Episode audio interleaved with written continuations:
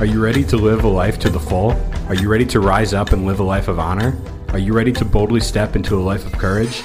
This is the Manlyhood Mancast. Welcome to the Manlyhood Mancast. I'm your host, Josh Hatcher. Today, we're going to go take a look at our Man Crush Monday, where we honor men who've exemplified character, courage, and honor. Today, we're going to look at a very memorable American who fled to another country and fought for their independence.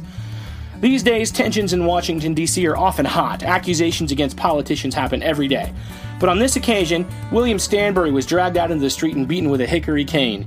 His attacker came to D.C. to stick up for the rights of indigenous peoples and expose the government frauds who were mistreating them.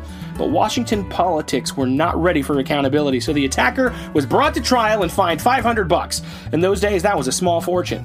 So he fled the country and went to a newly formed republic where he was commissioned as a major general in the army. He fought hard and climbed the ranks to commander-in-chief. When he signed that country's Declaration of Independence, it was on his 43rd birthday. It was under his watch that a 13-day enemy siege at a small church was lost to the enemy, so he mustered the ragtag troops, a very small force, compared to the massive and well-trained army. It took him a little over a month to whip those boys into shape, but they went up against the full force of the Mexican military and won in 18 minutes, because this little army knew to strike when the Mexican army would be taking their afternoon siesta. And our hero led the army of the Republic of Texas to victory with a rallying cry to remember the Alamo. Grit, courage, justice, perseverance. That's why Sam Houston is today's Man Crush Monday.